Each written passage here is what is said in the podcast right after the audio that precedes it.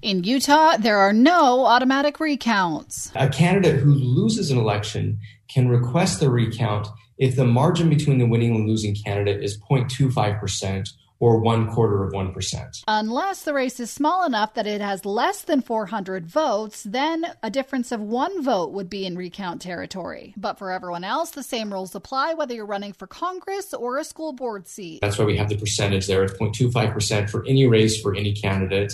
Um, if they're within that margin, they can request that recount. Utah's Director of Elections, Justin Lee, says candidates have seven days to request a recount from the day county clerks are done their canvassing. If you're a single county candidate, you could request that recount within seven days of November 17th. If you're a multi county candidate, a federal candidate, or statewide candidate, you can't request your recount until after the 23rd. So, how do the ballots actually get recounted? Lee says the process is more or less the same as when they did it the first time. All the ballots are run through the machines again.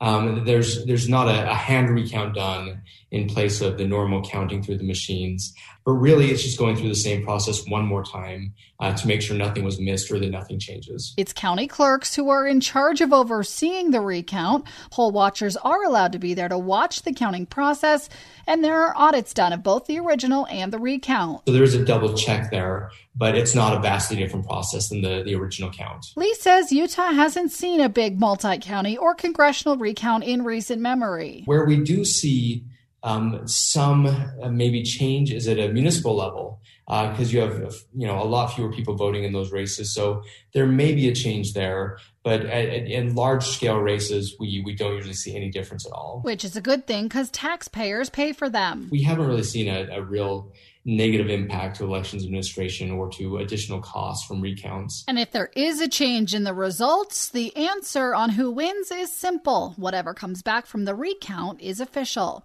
From the KSL Elections Desk, Lindsay Aerts, KSL News Radio.